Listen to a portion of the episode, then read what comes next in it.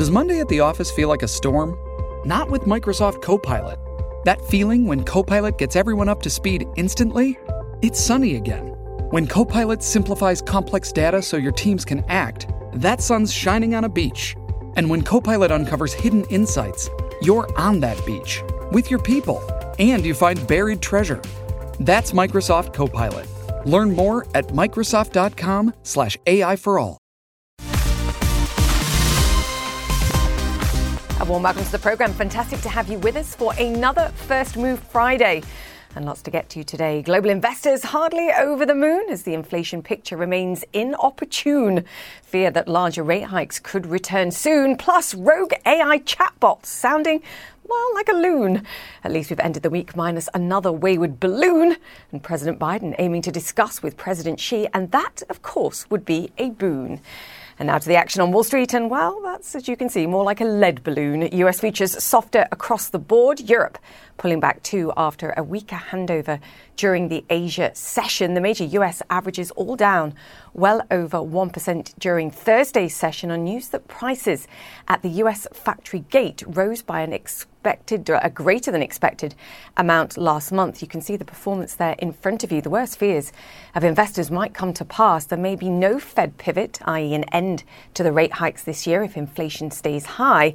We've even had two Fed officials now raising the possibility of a larger half point hike, so that's 0.5%, in the months ahead. The world heading into a period too of somber reflection as we approach one year since the start of Russia's war in Ukraine. World leaders and military officials are in Munich, Germany today to discuss Ukraine's weaponry needs as well as Europe's security future. Remember, too, a longer war means fresh inflation uncertainty globally as well. We'll be live in Munich for you in just a few moments' time. But first, some good news, perhaps, according to China. And China is declaring a major and decisive victory over the latest wave of COVID 19, claiming that despite scrapping restrictions late last year, it has the lowest COVID fatality rate in the world. But questions inside and outside the country remain, as Kristie Lu Stout reports. China patting themselves on the back, declaring a decisive victory over COVID 19. This comes two months after the government suddenly scrapped its tough zero COVID policy, which triggered an exit wave of infection. Now, in a meeting on Thursday, presided over by the Chinese leader Xi Jinping, members of the Politburo Standing Committee also claimed to have kept the lowest COVID 19 fatality rate in the world. Uh, China's most powerful leadership body also said this quote with continuous efforts to optimize covid-19 prevention and control measures since november of 2022 China's COVID 19 response has made a smooth transition in a relatively short time. China has created a miracle in human history. Unquote. Uh, China has been accused by the World Health Organization and world leaders for underreporting the toll of the outbreak caused by the sudden easing of its pandemic policy. The country's official COVID 19 death toll was remarkably low, given the rapid spread of the virus, the relatively low vaccination booster rates among the elderly, and given the widespread reports of overwhelmed hospitals and crematoriums. Now, this declaration comes just weeks before China is due to hold the National People's Congress, its annual legislative session as Beijing looks to revive an economy hammered by three years of zero COVID restrictions. Kristie Lu Stout, CNN, Hong Kong. And Chinese officials, no doubt, interested in the next story too. President Biden finally speaking publicly about the unidentified objects shot out of the sky by the military. He says nothing suggests these latest objects are related to China's spy balloon program or that they were surveillance objects from any other nation. It's important to note the US has not been able to uh, recover any of the debris from these three objects because of remote locations and severe weather. CNN's Phil Mattingly reports from the White House. Well, for nearly a week, President Biden has said nothing about what was an unprecedented three days, three U.S. fighters shooting out, down three separate unidentified objects. It raised a lot of concern, certainly raised a lot of alarm, and lawmakers on both sides of the aisle had called on President Biden to explain what exactly was happening, what his administration was doing about these objects that seemed to have no explanation, no clear origin, no real sense of what they were supposed to be. That changed on Thursday. President Biden speaking for the first time on the issue, detailing how those three unidentified objects were very different from the Chinese spy balloon that had shot, been shot down prior, are likely not some new phenomenon, but something that had been happening over time and just was picked up by U.S. radars, radars that had been expanded in their aperture since that uh, Chinese balloon, and also that there are a significant number of steps that U.S. officials are now taking to try and address these objects going forward, including this, as the president said. Make no mistake if any object presents a threat to the safety and security of the American people, I will take it down. I'll be sharing with Congress these classified policy parameters when they're completed, and uh, they'll remain classified so we don't give our roadmap to our enemies to try to evade our defenses. Now, there are the classified parameters in terms of when U.S. fighters would be called to shoot down objects. There are also a series of steps the National Security Advisor Jake Sullivan is leading a team on to better understand how to grapple with these issues going forward. Public, private, state owned. This is clearly something that officials are in the midst of trying to get their heads around at this moment. They are also trying to have a better understanding of what the relationship is with China going forward. This is the most important geopolitical relationship, no question about that, the critical bilateral relationship for President Biden. He says he is going to speak with President Xi Jinping soon. When exactly that is, advisors say they don't have a date yet. Communications have certainly been stunted. There's certainly been a lot of back and forth, but Biden has attempted to walk a pretty careful line on this, making clear that the U.S. will act if it feels like its sovereignty is impeded, but trying not to send a tense relationship already into an even worse spot, and making clear that the most important thing for U.S. officials at this point is maintaining lines of communication. Phil Mattingly, CNN, the White House. And to Turkey now, more incredible survival stories 12 days after the devastating earthquake struck. Just take a look at this video. A 33 year old man found alive after spending 261 hours under the rubble. He's actually speaking with his brother on the phone and asking about his family and relatives. And thankfully, we can tell you that he's actually being told that they're all safe. Meanwhile, the Turkish government says about 84,000 buildings were either destroyed or heavily damaged, and now more than 3 million apartments are being examined. Nada Bashir joins us now from Istanbul. Nada, I think we have to talk about the fact that people are still being found alive and being pulled out of the rubble 11 days later. I mean, I think each one feels like a miracle. Absolutely. It really does uh, seem like a miracle at this point because, of course, for the last few days we have been talking about the window for finding survivors closing very, very quickly. And it is indeed closing, but we are still finding survivors. We are still seeing these miraculous videos of people being pulled from the rubble alive. And for the thousands of people waiting for news of their loved ones still beneath the rubble, each and every rescue is a moment of hope. But of course, the situation in southeast Turkey is dire to say the least, and the conditions for those survivors is hugely difficult. And there has been a real emphasis on providing humanitarian support as a matter of urgency uh, to those survivors in southeast Turkey. We're talking about freezing conditions. These are thousands of people, families, children, made homeless by the earthquake with absolutely nothing left of their former lives. And we're already beginning to see some people, including families, being evacuated to other parts of the country, including here in Istanbul, where we've had the chance to meet with some of those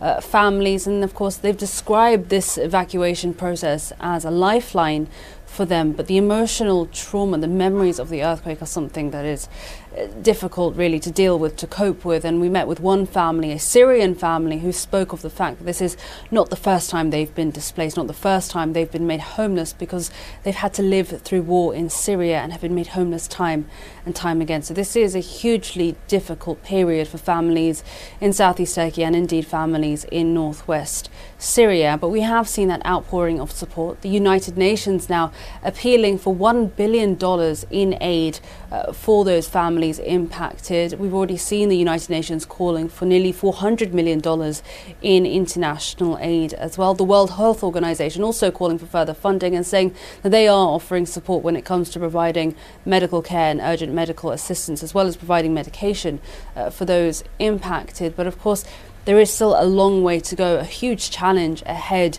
uh, for the Turkish government in order to provide that support and beyond. Nada, great to have you with us. Thank you so much for that, Nada Bashir, there. And as we were just describing, for many in the quake zone, the toughest part of the tragedy is not knowing the fate of missing loved ones. CNN's Jomana Karadsheh spoke to several survivors in Turkey who are still trying to locate their relatives. Antakya no more, they say. This once bustling historic city now in ruins. It is here where hope meets despair. On every corner, a scene so painful, of loss so hard to comprehend. She's waited days for news of her husband, but the wait never prepares you for this. Nothing could have prepared the people of Antakya for these grimmest of days. Misery here so palpable in the air. You lose track of time, so I don't know which day it is. But at this point, I don't think there's anybody left alive. Eileen and her family have been searching for her aunt. Other bodies have come out of the building, but not hers. You go through all stages of, you know, of, of grief. You're angry, you're desperate, you're sad, you accept, then you you get mad again. At this point, we've come to accept that she's passed away, but we just want to put her at her final resting place because with how it's been going, leaving her here is unimaginable. Around the corner, the rare good news these days. After more than 220 hours under the rubble, a woman and two children were rescued alive. Several bodies have also been recovered from the building. There are others still trapped inside. They don't know if they're alive or dead. They pray they find them alive. Mohammed Bayram just buried his daughter and her husband. His 12 and 14 year old grandchildren are still inside. God, I beg you, he says. Just like they got that woman and two children out alive, we're hoping for the same. It's been the most agonizing of waits for his and other families here. May the Lord not put anyone through this, this woman says. Mohammed hasn't eaten in 11 days. He says all he can do is hope, pray, and wait. We weren't able to get these big machines for a few days, he says. They had to go through other buildings here first. Maybe if they had, they would have come out alive. Another call for quiet during our interview, one of many in the past few days. Rescuers hear something. Cheers break out. They believe they've located two people alive. A tense wait, now into the evening, the crushing sound of silence. It's hardest for those who wonder if they mourn or wait. It is here where hope fades as fast as it grows. Jomana Karadsheh, CNN, Antakya, Turkey. And later, we'll be hearing from the United Nations Refugee Agency on its efforts to bring relief to earthquake victims in both Turkey and in Syria. And in the meantime, a grinding battle taking place along the eastern front lines in Ukraine, with one regional official reporting a significant increase in Russian attacks. This comes as leaders from around the world attend the Munich Security Conference in Germany. I can let you uh, see some live pictures of that conference. And as you can see, Emmanuel Macron of France there currently on the podium. In the last hour, too, President Zelensky opened the meeting via video link and urged leaders to hurry up with their decision making. We need to hurry up. We need the speed, speed of our agreements, speed of our delivery to strengthen our sling, speed of decisions to limit Russian potential. There is no alternative to speed because it is the speed that the life depends on. Delay has. Nick Robertson is live in Munich for us now. Nick, good to have you with us. I think consistent and defiant continues to be the tone from President Zelensky there. Is anybody talking about some kind of peace in whatever form? I know the, the Chinese delegation and uh, Wang Yi is going to be closely watched just to see what he says in particular. Yes, and partly that's because uh, there's a, a, sense that the Chinese president may talk about peace in an upcoming speech. There's no indication yet uh, of what uh, uh the Chinese foreign minister uh, Wang Yi will say when he gets here at the moment, uh, but it wouldn't be unexpected if they tried to cast themselves as the peacemaker. I think what we heard from President Zelensky there, you heard him speak about speed up the sling he was casting uh, this as a David and Goliath fight. Of course, Ukraine, the David, and uh, Russia, the Goliath, and the sling. Of course, all the military aid that's been coming uh, coming to Ukraine. And interestingly, he repeated, he said something many times before, but that is that there shouldn't be a compromise uh, over territory, Ukraine's sovereignty, sovereignty and territory, uh, in order to get peace. So I, I, think for most of the people in the room, they're still viewing the conflict in Ukraine as ultimately yes it will come to a conclusion through negotiations. But I don't think anyone in the room today thinks that that's on the table at the moment. The real energy uh, of this conference is about the unity, the support for Ukraine. And at the moment, that means material, military material, and getting it there quickly. That's what's being discussed, certainly in the military briefings behind closed doors here, is to make sure Ukraine gets what it wants and gets it quickly. And of course, the German host here, the the foreign, the um, defense minister. Uh, Boris Pistorius has in the past few days said and criticized allies that now Germany has said it'll send its Leopard 2 tanks, that allies should be doing the same as well. Oh, of course, key focus is the ongoing provision of weaponry, including the heavy weaponry too, mm. Nick. What the Ukrainians are warning about, and there's clearly discussion going on on the sidelines, I'm sure, about the spring offensive and the concerns of a more concerted effort from the, the Russians here. Is there talk about that? And, and if so, what's being said? Well, again, I think the more definitive and explicit conversations are being held behind closed doors. You have the Supreme Allied Commander of, of, of Forces in, in Europe, SACEUR, uh, a, a, a, very powerful and influential figure behind NATO and what NATO does and what NATO thinks and how NATO plans. And the sense uh, that we get from those conversations behind closed doors is that that spring offensive it could be coming in the next few weeks, but also, you know, it, Russia could extend out this period until later on uh, in spring. There's a possibility that it might not be as around the corner as everyone thinks it might be. But from President Zelensky's perspective, that threat is real, it's immediate, that Russia's gains are incremental, terribly slow, grinding, but in some places, like Bakhmut in the east of Ukraine, where they put their big effort, um, those gains are being made. So I think behind the closed behind closed doors here, um, th- there is genuine concern about that spring offensive and the fact that Ukraine lacks some of that military hardware and specifically the amount of ammunition it needs to hold back any Russian advance. Nick Robertson, great to have your context, as always. Thank you so much for that. And my colleague uh, Christiane Amanpour is also there at the Munich Security Conference, and she interviewed German Chancellor Olaf Scholz. Just take a listen. You, in your speech, said we have to be ready for the long haul. I mean, you must strategize, you must think amongst yourselves how long this could last. Do you have a target date?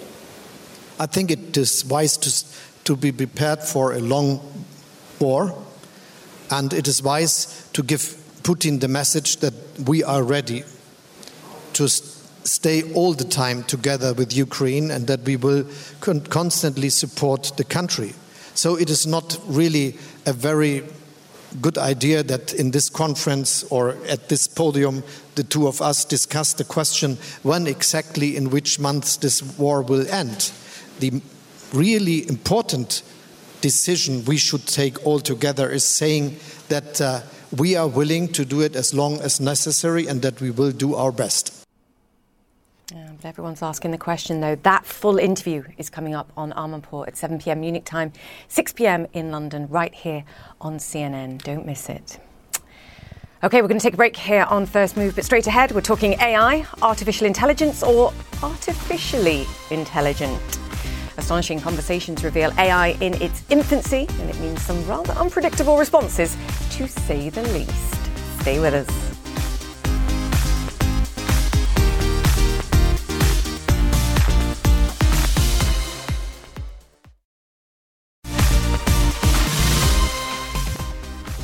Welcome back to First Move. Tesla is to recall nearly 363,000 vehicles in the United States equipped with its so called full self driving feature, in part due to concerns about how it behaves at road intersections.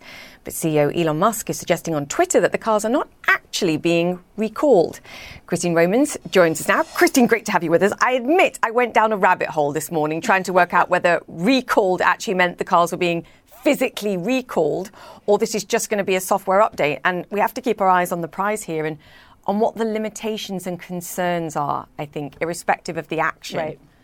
Right. Well, and look, he's calling the term recall anachronistic, right? Recall is when the government and a company say this product may have a problem. We're recalling it to fix it. And it, for a car, for example, it could be a car that then you go to the service center for your dealership, right? And you have the steering column uh, replaced because the recall notice says it needs to be fixed. In this case, this is software. This is an electric vehicle. This is something that can be recalled with an over the air OTA, as it's called, software upgrade. And so when you look at this safety recall report from NHTSA, which is the national uh, safety regulator from the government, they're saying that that recall will be done in a matter of weeks. People will be alerted, uh, you know, from where they bought their their Tesla, and um, that will be done. That software patch will be done they won't need to bring the car anywhere. And so that's why I think Elon Musk is quibbling with the actual word recall. But what the government is saying here is this is a potentially unsafe situation. Uh, it has to do with how this this uh, this this software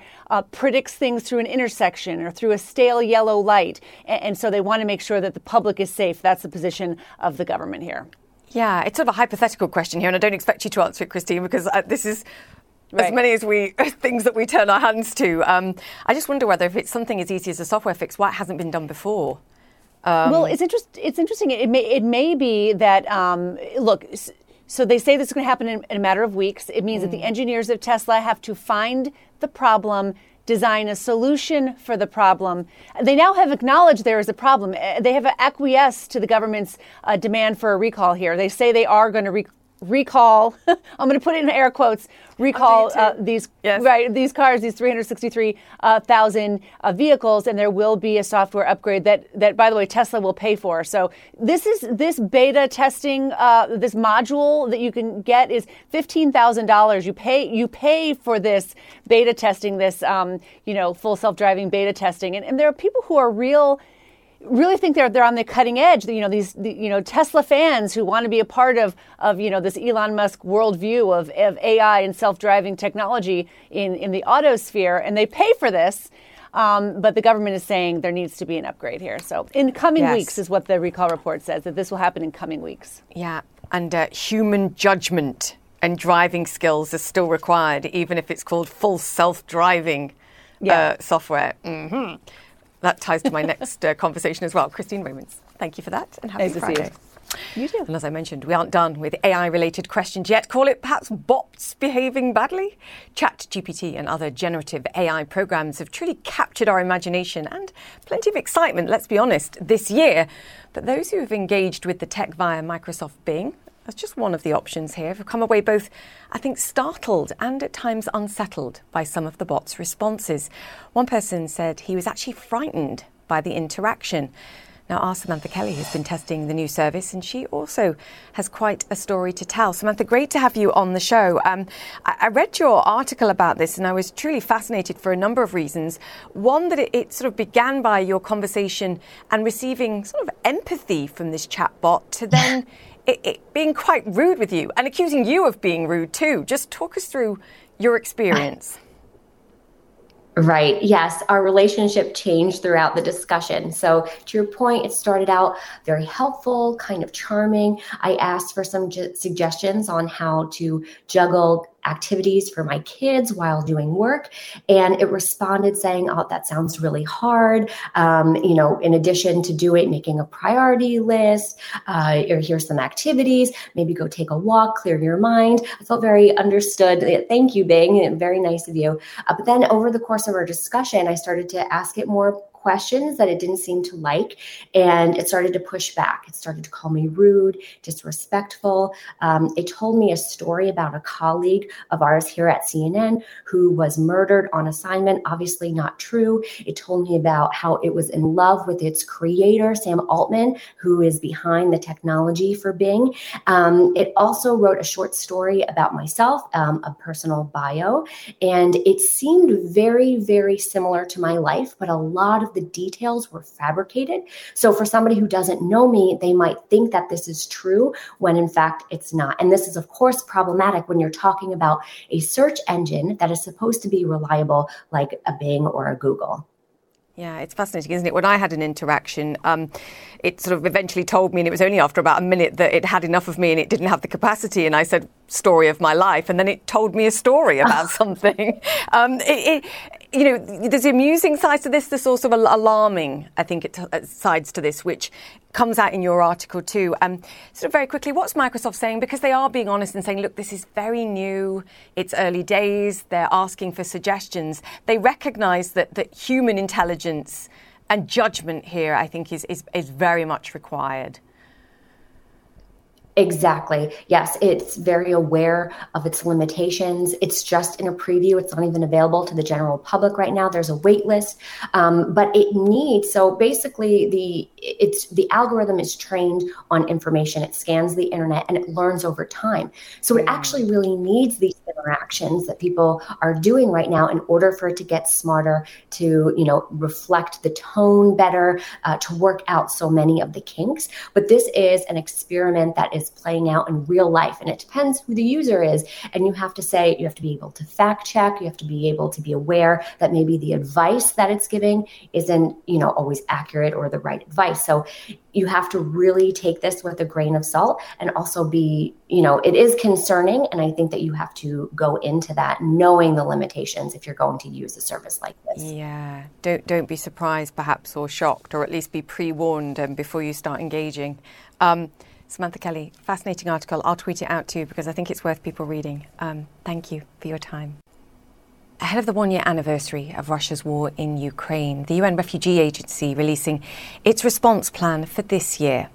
And they say more than $1.1 billion is needed around $600 million of that for those inside Ukraine, and a further $520 million for those nations that are hosting displaced Ukrainians. The global needs, of course, however, are also vast and, and growing, particularly in places like Turkey and Syria after last week's devastating earthquake. Nearly 9 million people have been affected by the quake in Syria alone. That's according to the latest UN estimate. And the UN Refugee Agency's Deputy High Commissioner, Kelly Clements, just visited some of the most affected areas in northwestern Syria. And she joins us now from Geneva, Switzerland. Deputy High Commissioner Kelly, great to have you on the show. Um, I know you spent three days, I believe, in Syria, and you described scenes of complete devastation. Help us understand the people that you saw, the situation that they're now living in, and, and what you're doing to help.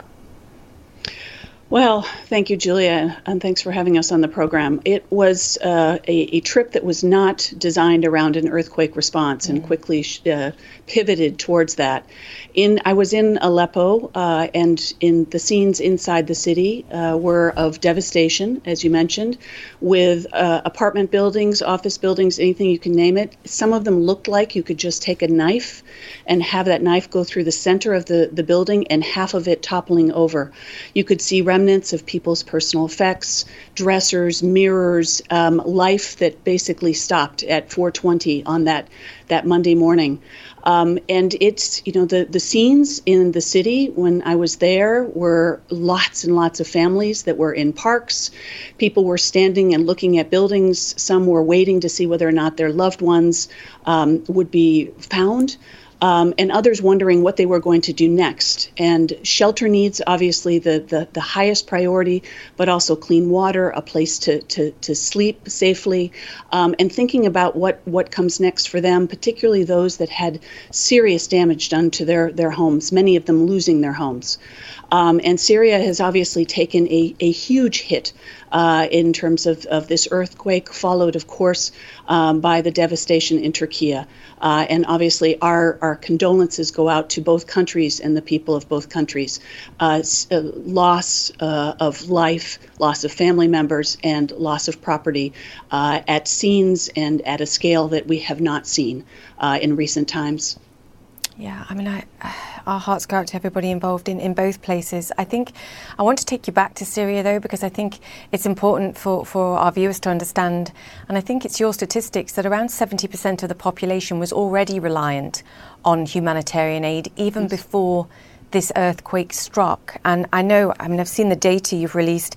I think over 17,500 winter jackets, almost 8,000 winter clothing kits. It's freezing cold there as well, so that, that, that people understand. Um, how challenging is it even just to get these items where they need to go, whether it's weather, terrain, uh, geography, access, even perhaps political barriers?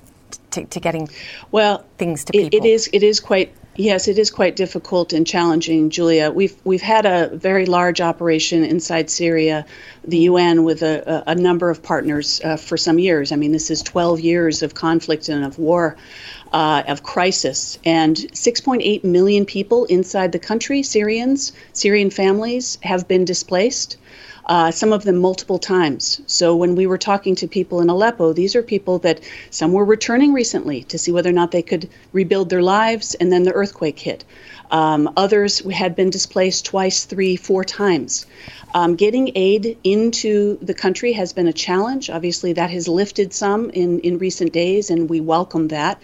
But it's not a time for jubilation. This is a time to try to put out pull, pull out all of the stops to get as much aid, particularly into northwest Syria, as possible. We have used, as, as a UN team with a large number of partners, a number of, of spigots and channels to try to get everything um, thermal blankets, winter clothes, as you mentioned, mattresses, um, jerry cans, things that people can then carry water, and so on, and, and tents, importantly, tents. And we have uh, stocks in the country, but also in the region that are being deployed uh, as we speak to Syria as well as to, to Turkey. Um, and these will need to do much, much more as an international community. Uh, you've seen an appeal that was launched uh, by the Secretary General this, this week. Uh, and this is something that obviously there's going to need to be a lot of help in the near term, but also in the long term. This is going to be long term recovery, uh, including in the hardest hit regions of Syria. Yeah, I want to move on and talk about your appeal for, for Ukraine as well. It's funny, I saw some of the German data and they recorded, I think, 1.1 million arrivals from Ukraine last year, and the vast majority of those have stayed. And I, I just wonder, for the money that you're saying look, needs to be allocated to, to help those nations that are dealing with displaced Ukrainians, to what extent now does that money go to sort of further integrating them into these societies on a longer term basis? I mean, we're talking about the one year point in this war.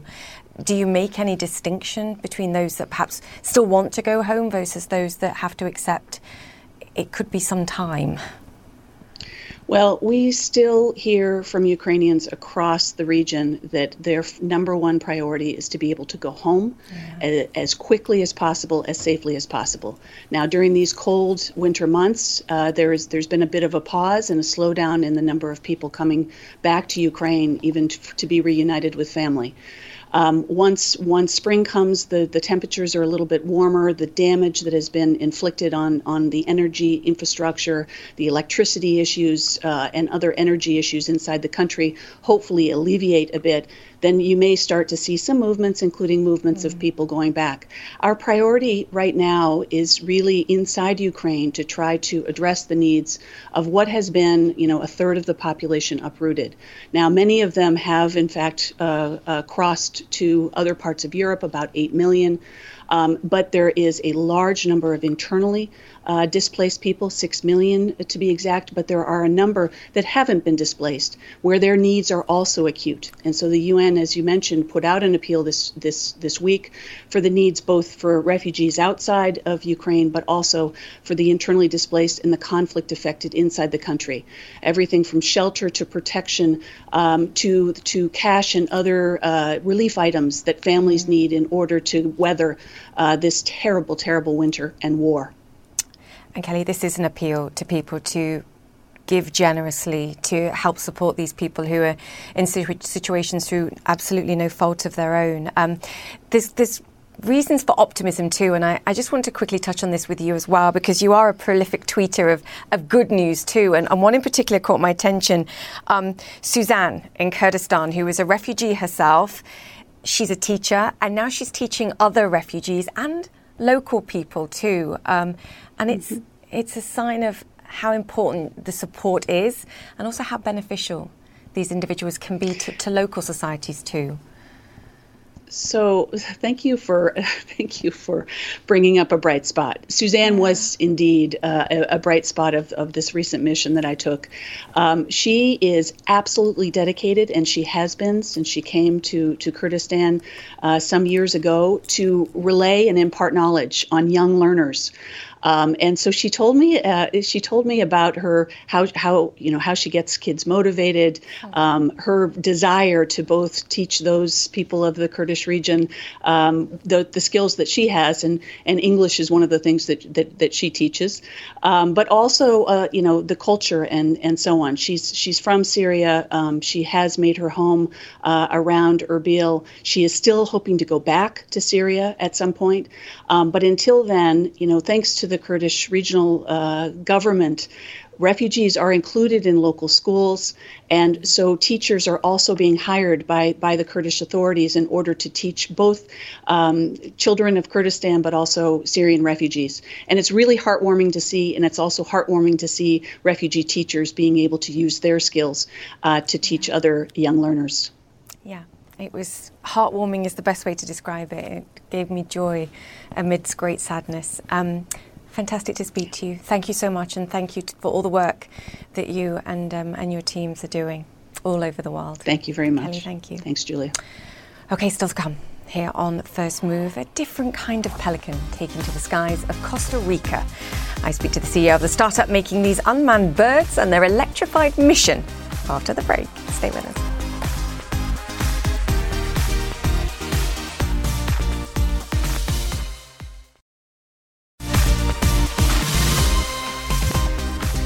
Welcome back to First Move. Some of the most influential companies, including Microsoft, Google, and Apple, started out in garages. My next guest is looking to join their ranks with some autonomous aerial innovation. US startup Pyka is looking to redefine aviation with industrial unmanned electric airplanes. The company has already had success with its agricultural plane called Pelican Spray. The fully autonomous aircraft was built for low impact crop dusting. Last year, it received regulatory approval in Costa Rica. Now, Pyka has set its sights on expanding its fleet with the Pelican Cargo. The fully electric plane has a range of up to 200 miles and a payload of up to 400 pounds or 180 kilos. Like its predecessor, it's controlled remotely, making it the first autonomous vehicle of its class. The company says it's already secured pre commitments of over 80 orders for the new plane. And joining me now is Michael Norcia. He's co founder and CEO of Pyka. Michael, great to have you with us. Um, Pelican Cargo. So is grabbing a lot of the attention, but it is Pelican Spray that is and provides what 90% of the technology for the cargo plane. So we should start there with the technology and the vision. Absolutely. Yeah, interestingly, uh, Pelican Spray is the majority of our business. It's a really, really exciting market opportunity. Something about the cargo vehicle really captures people's attention, though. Um, so, yeah, obviously, a lot of a lot of uh, stuff in the press about it. Tell me why it's unique, even just with the spray plane and why it's made such a difference. Obviously, having electric aviation is battery powered aviation is something new anyway. But but why is this so useful for those in places like Costa Rica? Yeah, good question. So um, no one's really bothered to try and automate aerial application or crop dusting, as most people know about it. Um, the ways in which it's unique, it's it's extremely easy to use, which is very unusual for like very sophisticated autonomous electric aircraft. So it takes you know a single person more or less to operate it. Um, it's very inexpensive, so it's not you know like a military grade vehicle. And then for the actual end customer, it enables all sorts of value propositions. It can spray at night. It reduces the cost of aerial application. You don't end up putting a human being inside of the aircraft, which is extremely dangerous. Yeah, and more expensive, arguably too. Um, explain how you're controlling these, whether it's the spray or in future a cargo plane. Yeah, so um, there's still an operator involved, uh, like more or less a pilot, but the pilot is sitting like on the loop, as it's called. So they uh, they give the aircraft high level commands. You know, they tell it to take off, to land, to loiter. You know, if someone's entered the field, for example, they don't typically actually like manually pilot the aircraft, though. Okay, and and there's a battery as we've mentioned. And often with the conversation with um, electric cars is the weight of the battery is a huge deal. We're talking in terms of, in, for the cargo plane at least, 200 mile capacity, so arguably 100 in each way before it needs a charge. Could it carry mm-hmm. a spare battery and that be replaced to double the time or the distance at least it could travel, or is it simply too heavy? Yeah, absolutely. So that's actually something that we're already developing. It's basically a way to add an additional 200 pound battery to the internal storage of the aircraft. Um, so with that battery, then you have a 300 mile useful range instead of 200 miles. Okay, and you also run a leasing model, I believe, as well. So it's not a case of buying these outright. Explain to me how the leasing model works and how it compares, at least in the spray case, because that's where it is actually being commercially used, to, I don't know, I guess renting a Cessna, which would be used traditionally in, in this kind of spray mm-hmm. example. Mm-hmm, yeah. So um, normal aircraft, they they haven't really changed much over the last yeah. few decades, and so you, you buy an aircraft and you know you might keep it for 20 years. Our products are changing at just a ridiculous rate. It's you know analogous to like the early generation iPhone, for example. Um, and so, what makes the most sense is to get the newest technology into customers' hands you know, on a very rapid cadence. Um, and so that involves us taking aircraft back, retrofitting them, et cetera. Um, so the leasing model works a lot better for that rather than an outright sale. How are you financing all of this, Michael? Because when I initially read this and was looking into your uh, company and was like, he started it in his parents' garage, I was like, I can only imagine what your parents thought at that stage. I'm going to innovate in aviation, yeah. electric and autonomous. And they were like, wow, Michael, go for it. Um, how are you financing it? Because you have taken venture capital money, I know. I'm assuming that sort of climate finance tied. Yeah, um, so it's a range. Like in the early days, it was friends and family. You know, we did our first round was probably 30 different angel investors, something like that, and that was back when we were in a garage. Um, at this point, we've we've moved up, you know, in, in tiers of of, uh, of, capital to very well established venture capitalists. The the most recent who led our round are both climate tech investors. So that's their you know mandate as a fund is is pursuing technology like this. And how far is that money going to get you? I mean, did you take any money for the deposits for the 80 orders that we mentioned in the introduction, or um, sort of how much time does that buy you? Because this is an expensive game. Yeah, it is expensive. Um, we we luckily have a pretty small team. We've been able to operate with uh, relatively little capital. So it's a team of 47 people right now. Wow. Um, our most recent financing run uh, round gives us money out till 2025, something like that. Yeah. We haven't really, you know, taken like pre-deposits or anything like that. We don't need to do that in order to capitalize the company, and, and kind of don't want to do that in terms of just uh, how we interact with our customers. I have about 30 seconds left. How long do we see one of these cargo planes officially used in the skies and making trips? Yeah, uh, good question. So our goal is absolutely before the end of this year um, almost wow. certainly starting in the UK. Wow, Michael, that's very exciting. Yeah. um, you're going to come back and talk to me. I've got plenty more questions, as you can well imagine. Um, great to chat to you. Thank you so much, and um, really looking forward to tracking your progress. Wonderful. Thank you so much for having me. Welcome back. Extreme weather events like Hurricane Ian are increasing in frequency and intensity due to climate change.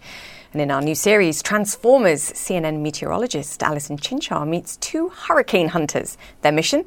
To collect life saving weather data by literally flying into the eye of the storm.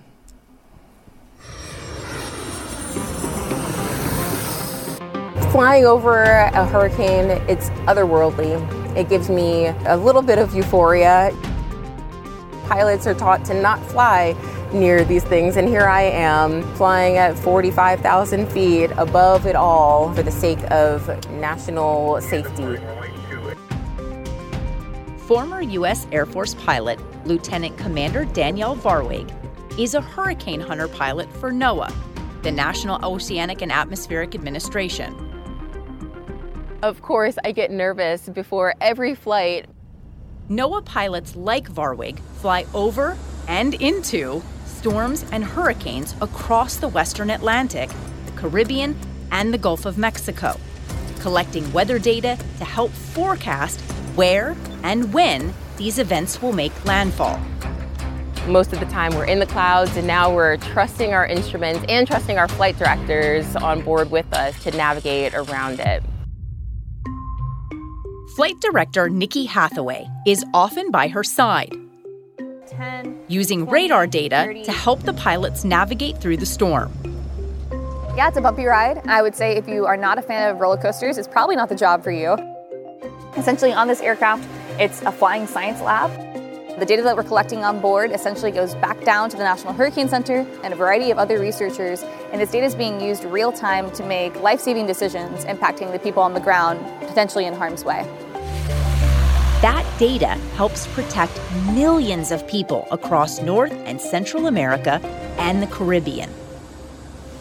Due to climate change, increasingly devastating hurricanes like Ian are tearing up coastlines across Florida where these hurricane hunters are based.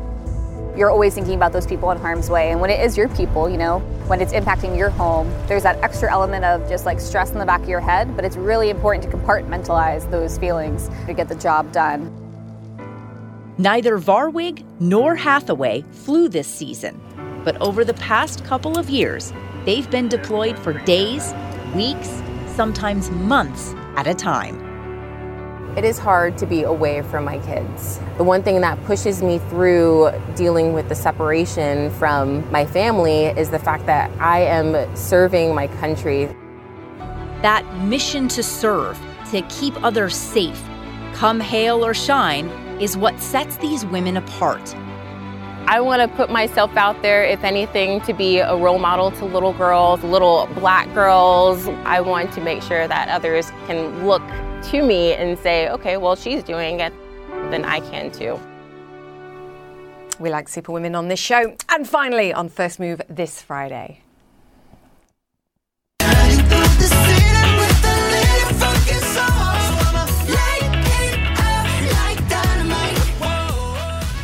In case you're confused, Lego unveiling the K pop superstar BTS set, featuring the scenes from the music video of hit song Dynamite. It fairly accurately replicates the seven members and, of course, their famous hairstyles, and it's on sale in March. The price tag? A cool $100. Mm, maybe cheap to fans. That's it for the show. Connect the World is up next. I'll see you next week.